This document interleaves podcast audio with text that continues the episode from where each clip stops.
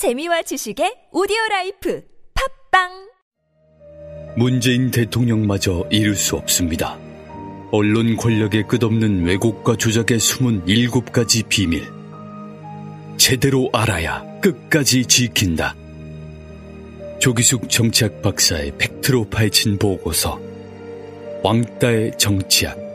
위즈덤 하우스 미디어 그룹.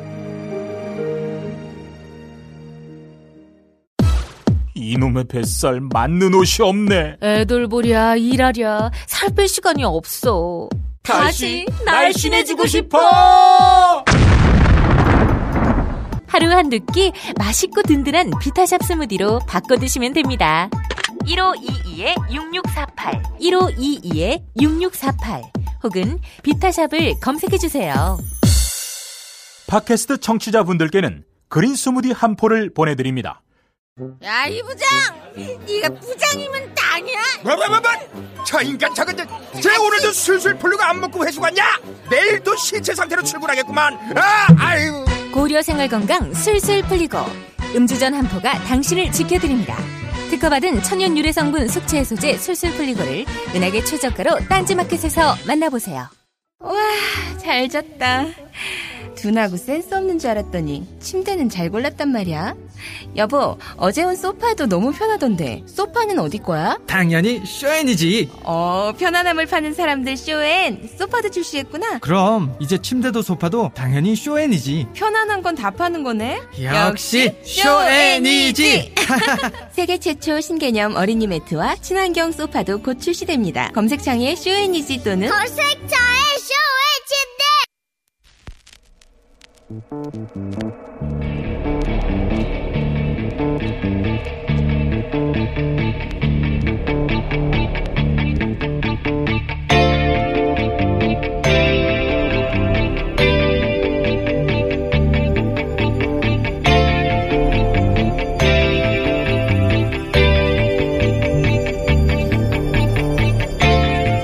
안녕하세요. 김호준입니다. 소위 문자 폭탄이라 불리는 문자 항의에 대해 고소고발 이야기가 정치권에서 나옵니다. 작년 촛불부터 탄핵, 파면, 대선을 거치는 7개월여 기간은 시민들이 자신의 정치적 권리를 확인해가는 과정이기도 했습니다.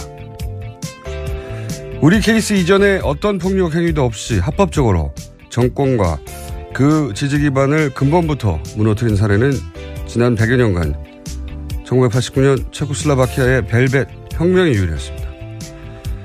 벨벳 혁명은 구소련 몰락이라는 선행 사건이 없었다면 불가능, 불가능했었다는 점을 고려하면 우리 사례가 지난 100여 년간 사실상 유일한 경우입니다.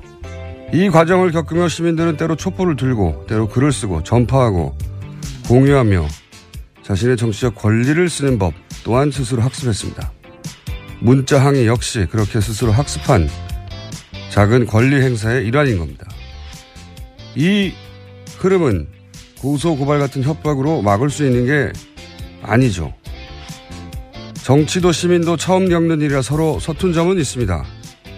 그래서 정치가 지금부터 할 일은 자신을 불편하고 불안하게 만드는 시민들을 어떻게 윽박질러 그 행위를 멈추게 할 것인가가 아니라 오히려 어떻게 시민들과의 접점을 넓혀갈 것인가 이 접점을 서로 이해할 수 있는 방식으로 소통 관리할 것인가 여야 하는 겁니다.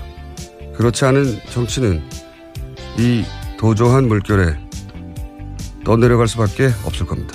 김호준 생각이었습니다.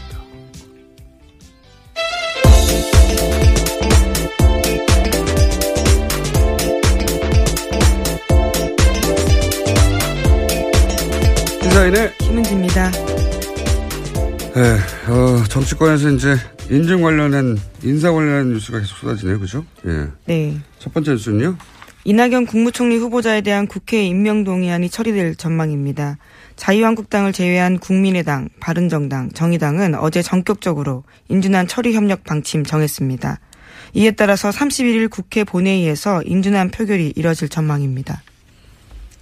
이것이 이렇게 된 데는 이제 문재인 대통령이 원칙을 마련하겠다고 양해를 구한다고 하는 이야기가 있고 나서 이렇게 된 거겠죠. 이제 서로 주고받은 거라고 보는 건데, 그죠? 예, 그렇습니다. 문재인 대통령은 발생 시기와 의도, 구체적인 사정, 비난 가능성이 다 다른데 어떤 경우도 예외 없이 배제다. 이런 원칙은 현실 속에서 있을 수는 없다라고 밝혔습니다.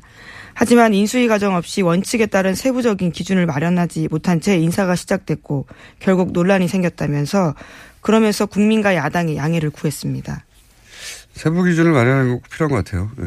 위장 전입도 이게 어 단순한 거두지 불일치인지 혹은 뭐 투기 목적의 위장 전입인지 구분할 필요가 있는데 그럼 왜 과거에 안 했냐 이런 얘기를 할 수 있거든요. 근데 과거 10여 년간 부동산 투기 목적의 위장 전입 위에 문제가 됐던 게 거의 없었어요. 예, 대부분 위장 전입이라고 하면 부동산 투기 목적의 위장 전입이 대부분이었던 경우도 있었고, 겨, 경우였고, 그, 기준을 마련하는 게 필요한 것 같습니다. 근데, 이, 과거로부터 정권 초의 인사청문회 본질은 사실은 이런 세부적인 사안이 아니고, 어, 언제나 새로운 정부와 야당 간의 기싸움이었죠, 예. 어, 앞으로 장관 청문회도 역시 마찬가지 차원에서 진행되겠죠. 이낙연 총리 인준은, 어, 첫 번째 총리 인준이라 넘어가도 장관은 반드시 낙마 한두 명을 시키겠다고 하는 의지가 야당에서 불탈 거라고 봅니다. 네, 어제 정우택 원내대표 발언을 보면 그런 뉘앙스를 느낄 수 있습니다. 자유한국당 정우탕 원내대표는 어제 청와대가 2005년 7월 이후에 위장 전입이 드러난 인사는 국무위원 후보자에서 배제하겠다라고 밝히자 이에 대해서 타당하지 않다라고 지적했습니다. 이 2005년 7월은 아마 인사청문회 제도가 도입된 이유를 의미할 거예요. 예, 국무위원에 대해서도 개정이 돼서 네. 인사청문회가 도입됐습니다. 타당하지 않다. 네. 예.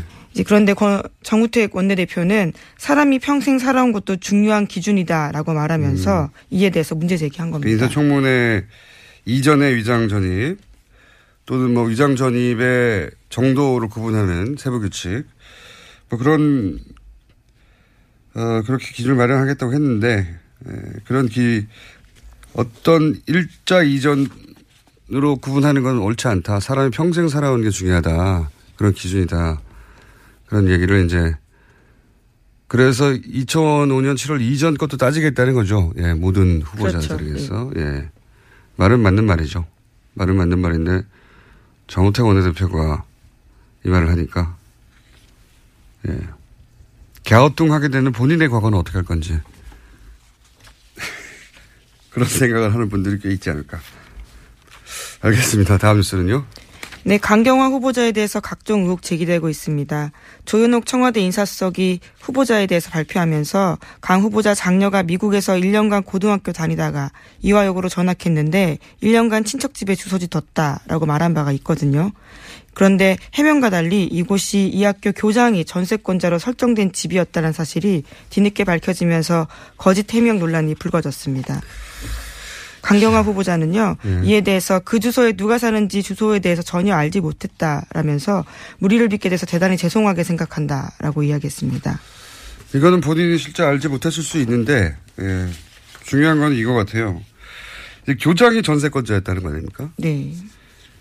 그러니까 교장이 전세권자인 집에 1년간 있는 것으로 강경화 후보자가 얻게 되는 얻게 된 공직자로서 부적절한 이익이 뭐였냐. 사실은 제가 보기엔 이걸 야당이 파야 되거든요.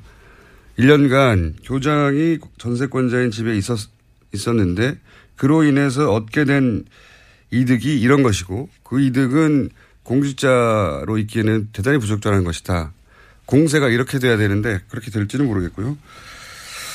아마 강경화 후보 자 혹은 김상조 공정위 후보자 내정자 이 두 분에 대한 공세가 저는 가장 강력할 거라고 생각되는 게 앞순서이기도 하지만 두 분 다 예를 들어서 외무부에서 관료 출신도 아니고 외무부 출신도 아닌 강경화 후보자는 사실 외부자에 가깝거든요.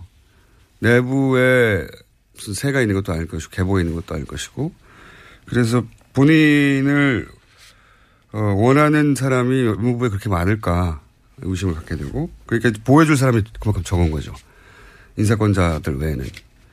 김상조 후보자야 뭐, 예. 일반 시민사회하고, 어, 등등을 제외하면 대부분 적이 아닐까. 보수 매체나 재계에서. 그래서 두 사람의, 두 사람 중 한 사람은 반드시 낙마시키겠다고 야당에서 마음 먹고 특히 자유한국당 입장에서는 제1야당으로 어, 그럴 것 같습니다. 그래서 저는 폭탄, 이게 사실과 사실이 아닌 것이 뒤섞여 있는 혹은 검증이 됐거나 검증되지 않는 것이 뒤섞인 구분하기 힘들 정도의 공세가 이어지지 않을까. 과연 통과할 수 있을까? 예, 물론 통과하지 못해도 임명하면 그만입니다. 네, 다음 달로 예정되어 네. 있습니다. 청문회요. 예, 대통령이 임명할 수는 있는데 청문회에서 이제 최대한의 상처를 입게 만들고 그래서 그 여론이 나빠져서 낙마시키는 수순. 이게 제1야당에서 생각하는 시나리오겠죠. 그게 예상이 됩니다. 다음 뉴스는요. 네, 덴마크에 구금 중인 최순실 씨의 딸 정유라 씨가 강제 송환돼 내일 국내로 입국합니다. 정 씨는 오늘 오후 덴마크 코펜하겐에서 출발해서 네덜란드 암스테르담 공항을 경유한 뒤에 31일 오후 인천공항에 들어올 예정입니다. 법무부 검사와 검찰 수사관 등 5명은 정씨 송환을 위해서 어제 덴마크로 출국했습니다. 정유라 씨가 한국에 들어오게 되면 학사비리 외에 재산국의 도피나 범죄 수익 은닉 혐의 등에서 집중적으로 추궁할 방침입니다. 그렇군요. 학사 비리는 뭐 거의 거의 다 밝혀졌다고 보면 될 것 같고요. 이제 관계자들로 이미 어 1심 판결이 난 경우도 있고요. 예. 범죄 은닉과 관련해서 이제 집중적으로 조사를 받겠죠. 본인이 뭐 엄마 보다 더 잘 알거나 엄마만큼 알지는 못하겠죠, 당연히. 대부분 모를 수도 있는데 주 정황을 파악하려고 해서 돈을 어떻게 쓴 건지 네. 이에 대해서 마침 최순실 씨가 공판이 있어서 여기 또 어, 본인의 발언권을 이용해서 언급을 했어요 보니까 네, 어제 재판이 있었는데 거기 나와서 최순실 씨가 말했습니다. 저, 유연이도 자꾸 죽이지 마라라고 했는데 정유라 씨의 전 개명전 이름입니다. 이에 대해서 재판부가 흥분하지 말고 이야기하라고 제지하자 최순실 씨는 딸이 들어온다고 해서 제가 좀 흥분했다면서 딸한테 협박하는 식으로 하지 말라고 검찰에게 이야기했습니다. 뿐만 아니라 대통령께서 여기 죄 없이 계신다라는 최순실 씨가 말을 했는데요. 삼성합병 문제로 여기 나와 있지만 자신의 혐의와는 상관없다 이렇게 주장했습니다. 사실 박근혜 대통령은 지갑에서 천 원도 들어간 것이 없다 이런 이야기도 했습니다. 이 재판장에서 이제 주진영 전 하나정권 대표가 박근혜 전 대표의 발언에 대해서 정신 나간 주장이라고 해서 또 화제가 됐고 그래서 저희가 잠시 후 인터뷰도 할 텐데 저는 이 딸에게 협박하지 말라고 하는 굳이 자신의 공판에서 어 언론을 향해 말을 한 거거든요. 실제로는 자신의 공판과는 아무 상관없는 얘기예요. 딸에게 협박하지 말라. 이제 엄마는 엄마니까요. 엄마의 마음으로 한 말로 이해는 가는데 그런데 이런 태도가 딸과 본인에게 도움이 되느냐 하는 관점에서 보면 어 변한 게 없는 것 같아요. 이분은 이 상황에서도 왜냐하면 본인이 이제 이렇게 협박하지 말라고 그랬는데 딸을 검찰이 딸을 협박해가지고 겁줘서 뭔가를 얻어내려고 하지 말라는 얘기인데 본인이 딸을 대학시키 입학시키는 과정이나 혹은 학교 가지 않고 학점을 얻어내는 과정에서 지도 교수를 찾아가서 했던 협박과 폭력은 어떻게 할 것이며 사람들이 아직 다 기억하고 있는데 승마대에서 1등하지 못했다고 당시 심판들을 경찰서로 연행했단 말이죠. 그런 사건들이라든지 그 사건을 조사하던 공무원을 자천시킨 사건이라든지 학점 주지 않는 지도 교수한테 했던 실 구체적인 언행도 다 언론을 통해 나왔잖아요. 뭐 포스코 계열 광고사를 뺏기 위해서 했던 폭력이라든지. 그러니까 이런 발언으로 동정심을 얻을 수도 없고 이해받을 수도 없는 상황이라 오히려 선처를 바란다고 했어야 될 것 같은데 미움을 받는 데는 일가를 이룬 사람 같아요. 상황이 이해가 안 되는 것 같습니다. 자기가 처한 상황. 이 재판에서 최순실 씨 이야기하는 거 몇 번 봤는데 정유라 이야기만 나오면 그렇게 흥분을 합니다. 아니 부모는 당연히 그럴 수밖에 없죠. 범죄는 범죄고 부모는 부모니까요. 근데 그게 본인과 그 본인이 걱정하는 자녀에게 도움이 되도록 해야 되잖아요. 그게 아니라는 거죠. 그 상황 파악이 안- 전혀 안 되는 것 같습니다. 아직도 이게 곧 끝날 일이고 지나갈 거라고 생각하는 것 같아요. 네. 그렇지 않고서야 선처를 호소해야 되는 상황에서 화를 내고 있는 거잖아요. 협박하지 말라고. 검찰과 언론을 향해서. 다음 뉴스는요? 네, 박근혜 전 대통령 탄핵 상태에서도 청와대가 매월 수십만 원씩 참모들에게 현금을 줬다라는 사실이 확인된 바 있는데 대통령 참모들이 수당으로 나눠 가진 돈을 빼더라도 20억 원이 훨씬 넘는 돈의 행방은 여전히 알 수 없다라는 보도가 나오고 있습니다. 이 액수가 이전 정권에서도 쭉 이어져 왔던 관행인지 아닌지 모르겠어요. 액수가. 근데 저는 이것이 이제 그 박, 박근혜 정권에서 세운 기준이라 하더라도 어, 따져볼 일이지만 근데 박근혜 정권 대통령이 이렇게 세운 기준이라면 이 개별 돈 받은 사람 아무 잘못이 없잖아요. 예.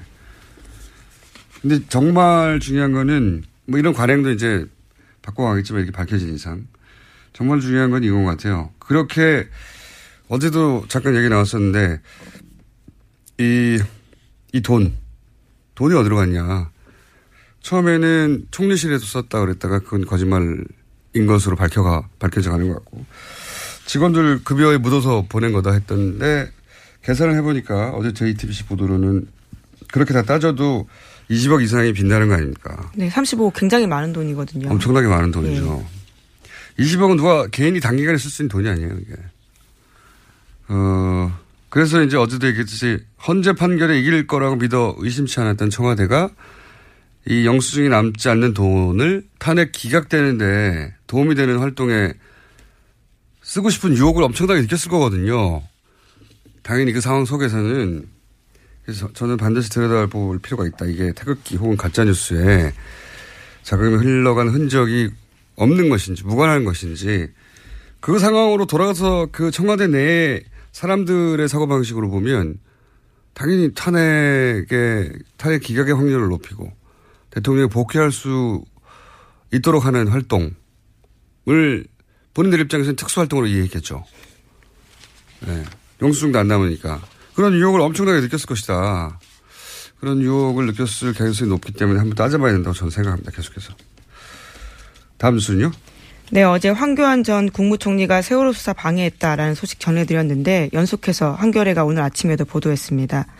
황교안 당시 장관 등 법무부 수뇌부가 세월호 참사 직후 치러진 6.4 지방선거와 7.3 730 재보궐선거에서 여권이 참패할 것을 우려해서 해경 수사팀 구성과 수사 착수도 최대한 지연시켰다라는 보도했습니다.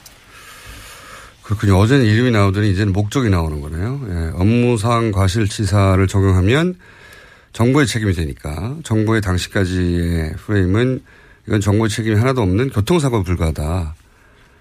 어, 그러기 위해서 이제 광주지검에 있는 인사들에게 업무상 과실치사를 적용하지 말라고 압박했다. 이름이 이제 등장한 것이고 오늘은 이제 왜 그랬냐. 단순히 정부 책임을 벗어나라고 했느냐. 아니다. 정치적 목적이 있었다. 이런 거네요. 네. 네, 직접적인 관계자들 이야기도 나오고 아, 있습니다. 예, 검찰 관계자에 따르면 예. 겉으로 해경 사기저와 운운했지만 사실은 선거를 걱정했다라는 이야기가 있고요. 또 당시 광주지검 관계자 말에 따르더라도 6월 지방선거 전까지는 일체 대회 수사 못하겠다.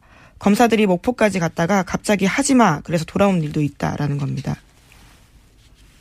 그러면 이것도 이해가 되네요. 전산 압수수색 서버가 6월 5일 날 나갔거든요. 근데 6월 4일이 지방선거였어요. 앞뒤가 맞네요. 예, 네, 그렇게 따지면. 어, 이런 증언들이 더해지면서 이제 당시 세월호 관련 투사가 어떻게 정치적으로 왜곡됐는지 그 일단이 조금씩 드러나는 거네요. 예. 선거에 부정적인 영향을 끼칠까봐. 그런 목적이 분명히 있었다는 거죠? 네, 그렇다면 이건 직권 남용으로 충분히 수사가 가능한 사안입니다. 예, 직권 남용으로 끝날 일이 아닌 거죠, 정말 그랬다면. 이제 막 수사가 시작됐으니 이제 앞으로 좀 더 밝혀지겠죠. 취재가 시작됐으니 이 분야에. 한겨레의 단독이었습니다. 지금까지 시사인의 김은지였습니다. 감사합니다. 골반 잡자 바로 잡자 바디로직 허리 통증 바로 잡자 바디로직 몸매 교정 바로 잡자 바디로직 자세가 좋아지는 골반 교정 타이즈 바디로직 검색창에 골반 교정 바디로직 삐딱한 남성 골반 허리에도 역시 바디로직입니다. 바디로직의 효과를 못 느끼셨다면 100% 환불해드립니다. 자세한 환불 조건은 홈페이지를 참조하세요. 아무도 묻지도 따지지도 않고 가입하셨다고요? 보험은 너무 어려워요. 걱정 마십시오. 마이보험 체크가 도와드립니다. 1800-7917 마이보험 체크로 지금 전화 주세요. 1800-7917 이미 가입한 보험이나 신규 보험도 가장 좋은 조건을 체크해서 찾아드립니다. 인터넷 한글 주소 마이보험.com 또는 카카오톡에서 아이디 검색 마이보험을 친구 추가하여 상담하실 수 있습니다. 모닝똥? 제겐 사치였죠. 내가 토끼인지 토끼똥이 나인지 내가 변을 본 것인지 변을 당한 것인지 나는 바나나이고 싶다. 간혹 구렁이이고도 싶다. 아, 큰일 났네. 이거 이러면 다 죽어. 미궁 장사랑! 빅동의 추억, 미궁 장사랑이 찾아드립니다. 혈중 콜레스테롤 개선과 배변 활동에 도움을 주는 건강기능식품입니다. 검색창에 미궁 장사랑.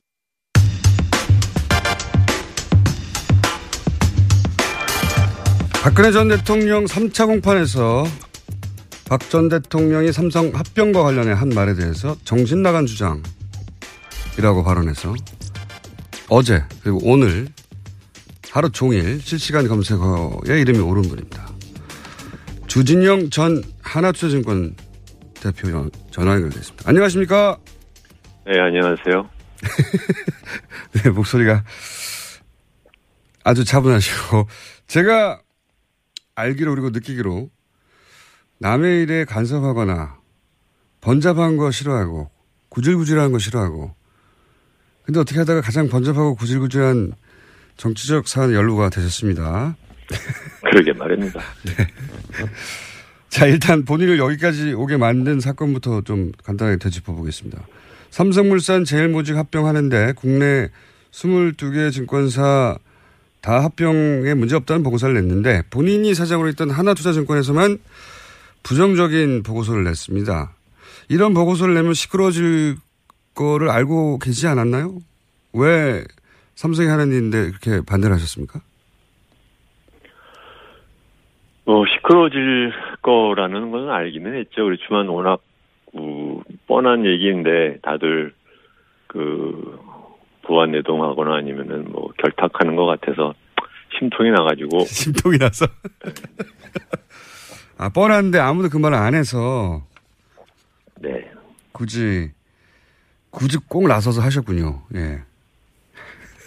뭐 승질이 못 되다 보니까 또 이런 못 되다 보니까 어 이게 얼마나 이상한 일인지 되짚어 보기 위해서 그 이전 사건 하나를 저희가 여쭤보겠습니다.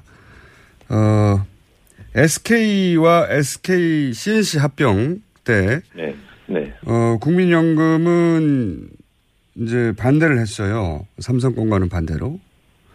어, 다르게 반대를 했는데, 그때는 어떤 과정을 거쳐서 국민연금이, 국민연금의 위원회가 반대를 했는지 과정을 좀 설명해 주십시오.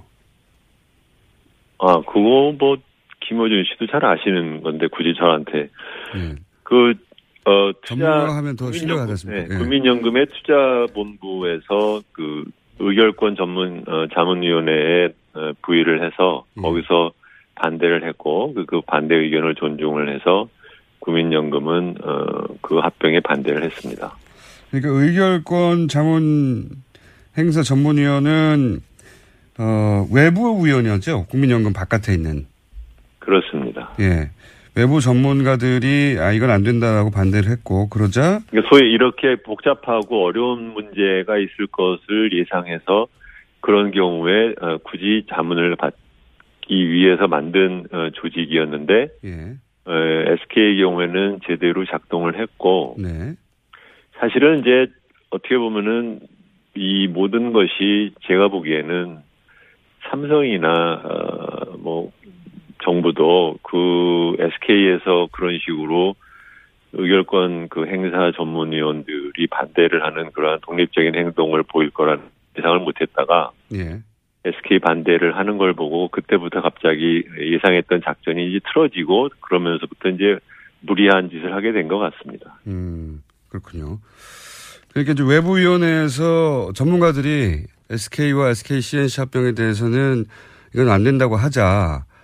국민연금 내부의 위원인 내부위원회에서도 안 된다고 결정을 했고 그래서 이제 합병이 안 돼, 안 되는 걸 보고 삼성물산과, 어, 제일모직의 합병 같은 경우에는 이 루트를 타면 안 되겠다고 이제 생각한 것 같다고 이렇게 보시는 거죠? 그렇습니다. SK 경우는 합병이 됐어요. 결국은 예.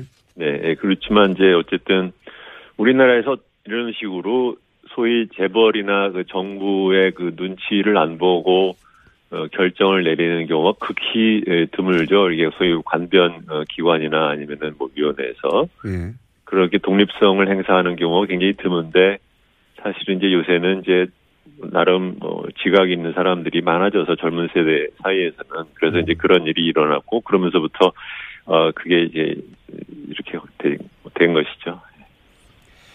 그런데 이제 그, 제 반대 의견을 내셨고 심통이 나서 다들 뻔한데 아무 말도 안 해서. 아니요, 심통이 나서 반대 의견을 말한 게 심통이 나서 제대로 들여다보는 보고서를, 그러니까 보고서를 왜 내지를 않느냐, 내, 내야 되는 거 아니냐, 이제 그렇게 얘기를 했고, 그랬더니 저희 리서치 센터의 사람들이 어, 보고서를 만들어서 저한테는 얘기도 결과가 어떻게 나왔다는 말도 하지 않고 그냥 냈어요. 근데 그- 그것이 이제 그렇게 된 거죠. 근데 그렇게 제대로 보고서를 내고 보고서가 이제 합병 반대로 나가고 나서 어 대표에서 물러나셨잖아요. 근데 그 물러가는 과정이 압력이 있었다라고 짧게 말씀하셨는데 청문회에서 당시 상황을 좀 더 자세히 말씀해 줄수 있습니까? 물러나는 과정을? 아이고 지나간 얘기 자꾸 물어보세요. 참. 그저 뭐 내고 나서 그거 갖고 뭐 하나그룹에서 시비를 걸고 뭐 어, 뭐, 뭐 물러나라는 소리를 하고 했지만 어 그러 그것을 제가 받아들이지 않으면 이제 그러면 얘기가 복잡해지거든요. 그러니까 뭐 이사회를 통해서 임을 하고 주총을 해서 새로 해야 되니까 그러니까 소위 곱게 물러나지 않으니까 그리고 제가 그걸로 이제 언론에 가서 얘네들 봐라 이게 좀 말도 안 되는 짓을 한다라고 얘기를 하니까 지네들도 뒤가 구리니까는 꼬리를 말았습니다. 그래서 이제 임기까지 하고서는 그만뒀죠. 물러나라고 제가 이제 듣기로는 처음에는 경영실장 어, 김춘수 사장이 장충기 삼성 사장으로부터 불평 전화를 들었다는 말을 들었고 그래서 부정적인 보고서를 쓰지 않겠다고 약속하라는 말을 했는데 약속하지 않으셨고 1차 보고서 이후에 2차 보고서까지 내셨고 거꾸로 예 그래서 김현배 하- 하나생명 부회장이 2차 보고서 때문에 삼성 구조부원이 격앙돼 있다. 물러나야 할 것이라고 말했더니 본인이 법대로 하시라고. 네. 이게 제가 아는 전문데 대충 맞습니까? 네, 그렇습니다. 예. 근데 법대로 못 했어요. 예, 법대로 못 하셨고, 그쪽에서도. 어, 처음 언론에 알려진 것은 대표님이 네. 우리나라 재벌이 조직폭력배 같은 운영 방식이라고, 어, 지난 12월에 청문회에서 말씀하셨어요.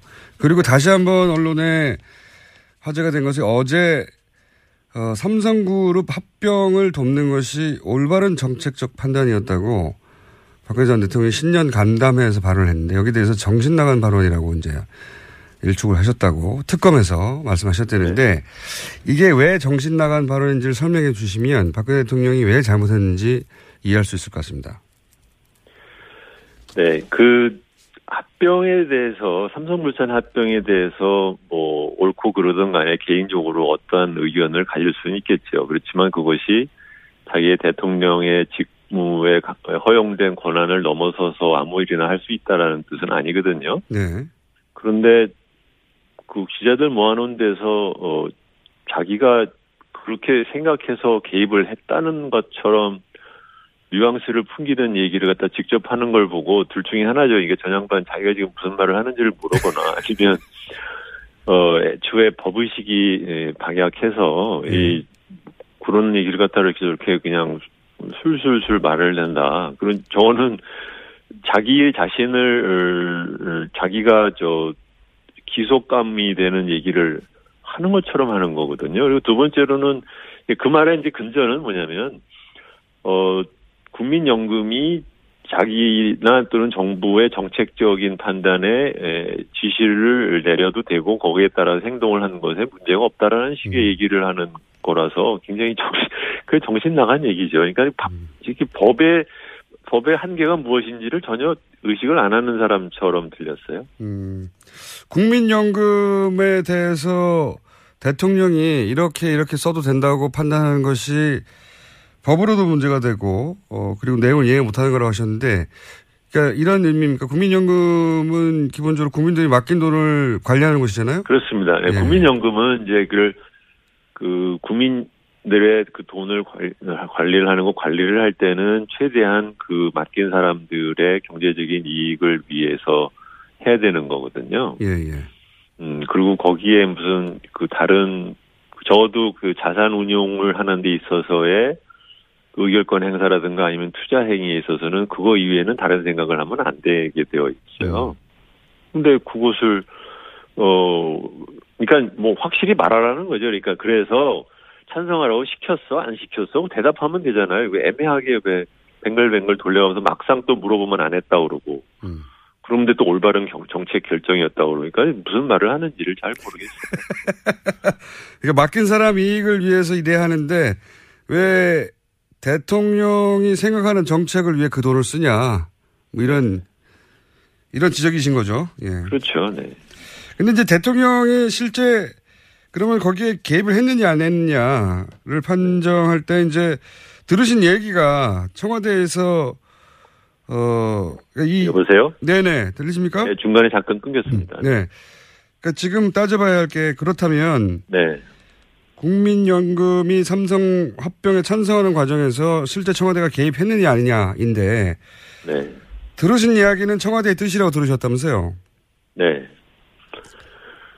어, 그게 2015년 7월 10일 날, 음, 투자위원회에서 회의를 했었는데, 그때는 찬성을 하는지 반대를 하는지 모르지만, 그 전문, 그 의결권 행사 자문위원회에 회부를 하지 않기로 결정을 했다는 게 보도가 나왔거든요. 네네. 그래서 그 당시에 그 의결권 전문위원회에서는 자기들한테 회부하는 걸 하고 있었고 그걸 위해서 준비를 다 하고 있었는데 예. 안 하기로 했다고 얘기를 들어서 한 사흘쯤 지나서 그 위원 중에 한 명인 중앙대학교의 박창균 교수한테 제가 전화를 걸어서 왜 그랬다고 하더나 그래 이렇게 물어보니까 박창균 교수가 어 청와대 뜻이라고 하네요라고 저한테 얘기를 했습니다.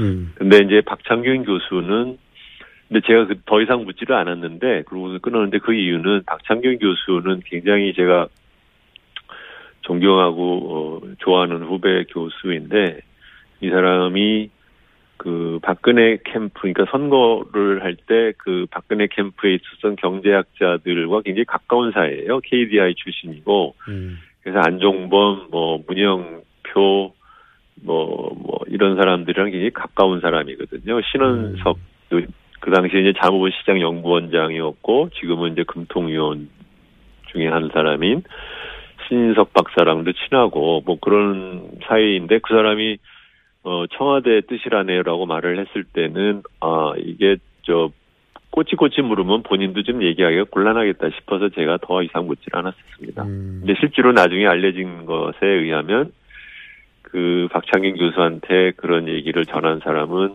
금통위원이었던 인 어, 신인석 박사라고 하죠. 네.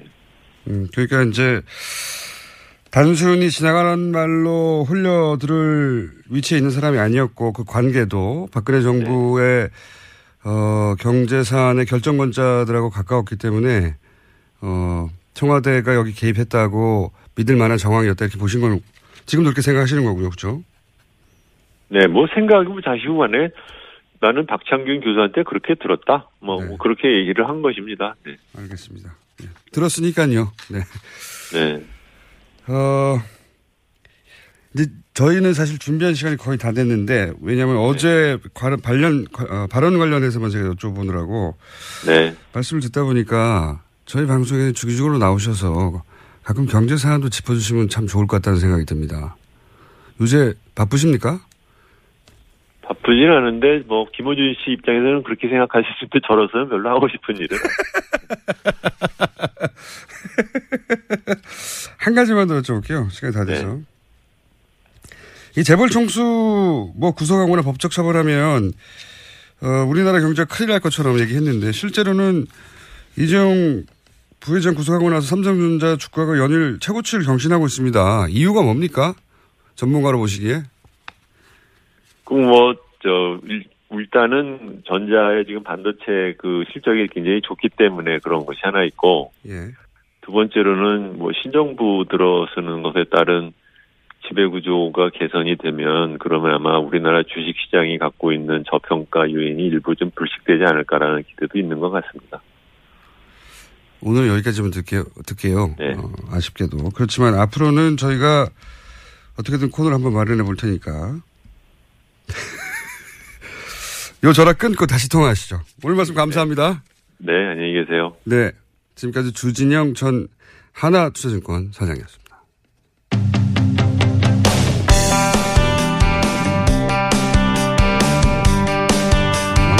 시크한 분이라, 예.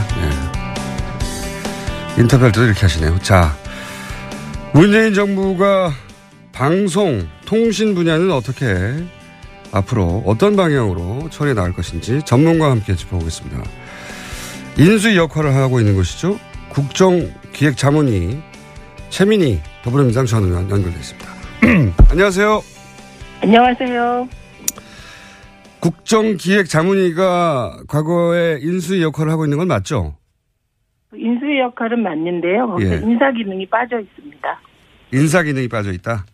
네. 아 그러니까 여기서 누구 누구를 아 그런 싸움은 없겠네요. 보통 자리 싸움이 인수 인사위원회에서 핵심 권력 투쟁인데.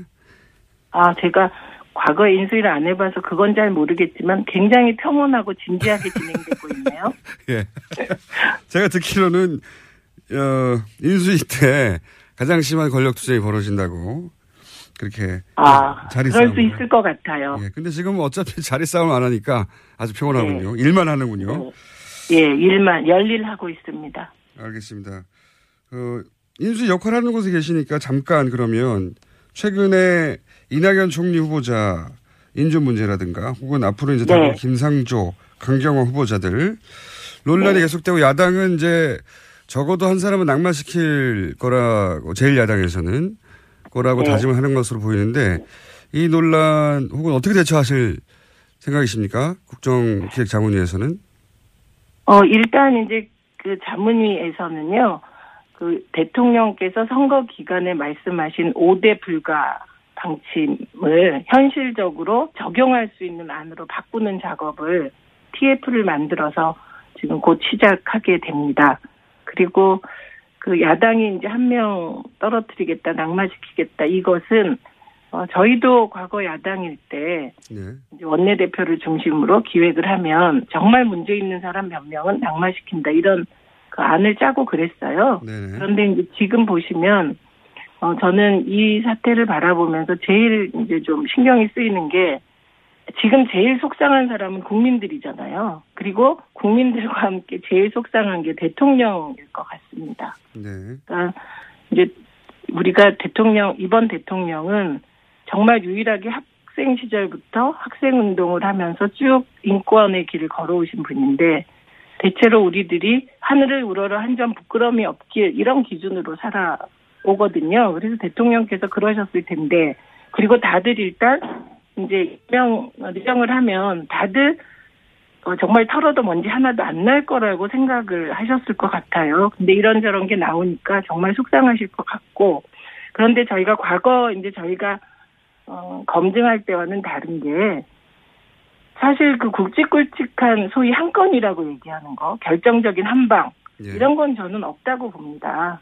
그리고 위장 전입이라도 케이스별로 다 들여다보면 내용이 다른 것 같아요. 그래서 어, 야당에서도 검증은 철저히 하시되 위장 전입이라고 다 위장 전입인가? 그래서 단순 위장 전입의 경우 충분히 사유가 참작, 어, 참작될 수 있는 경우는 좀 선별해 봐주시길 기대합니다. 알겠습니다. 뭐 그 정도로 일반적인 어, 이야기는 듣기로 하고 전문 분야가 이제 방송통신이시니까 네. 네.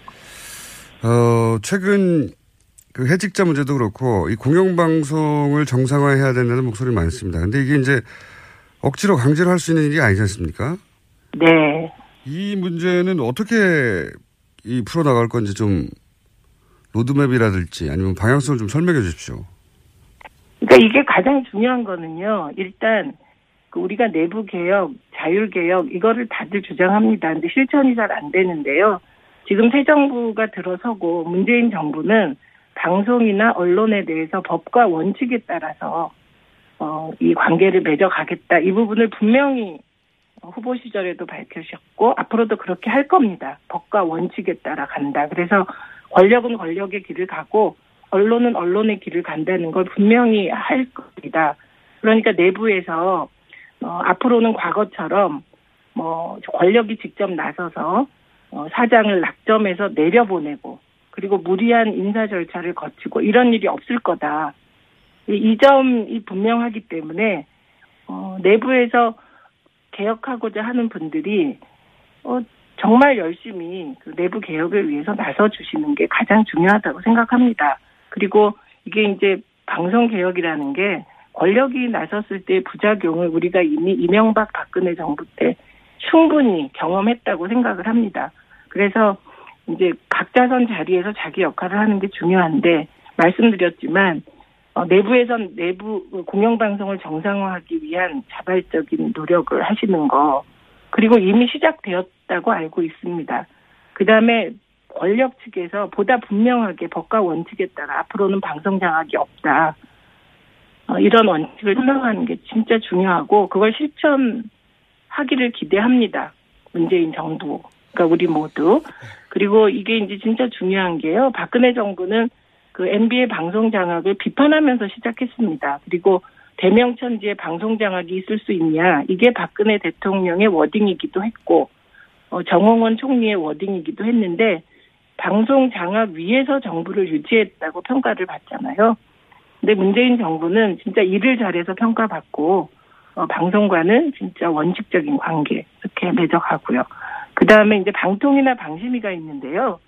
이게 국가기구로서 제 역할을 못했습니다. 그래서 나라다운 나라를 만드는 과정에서 방통이나 방심위도 본래 주어진 역할을 제대로 하도록 어, 그렇게 바꾸어 나가야 한다고 생각합니다.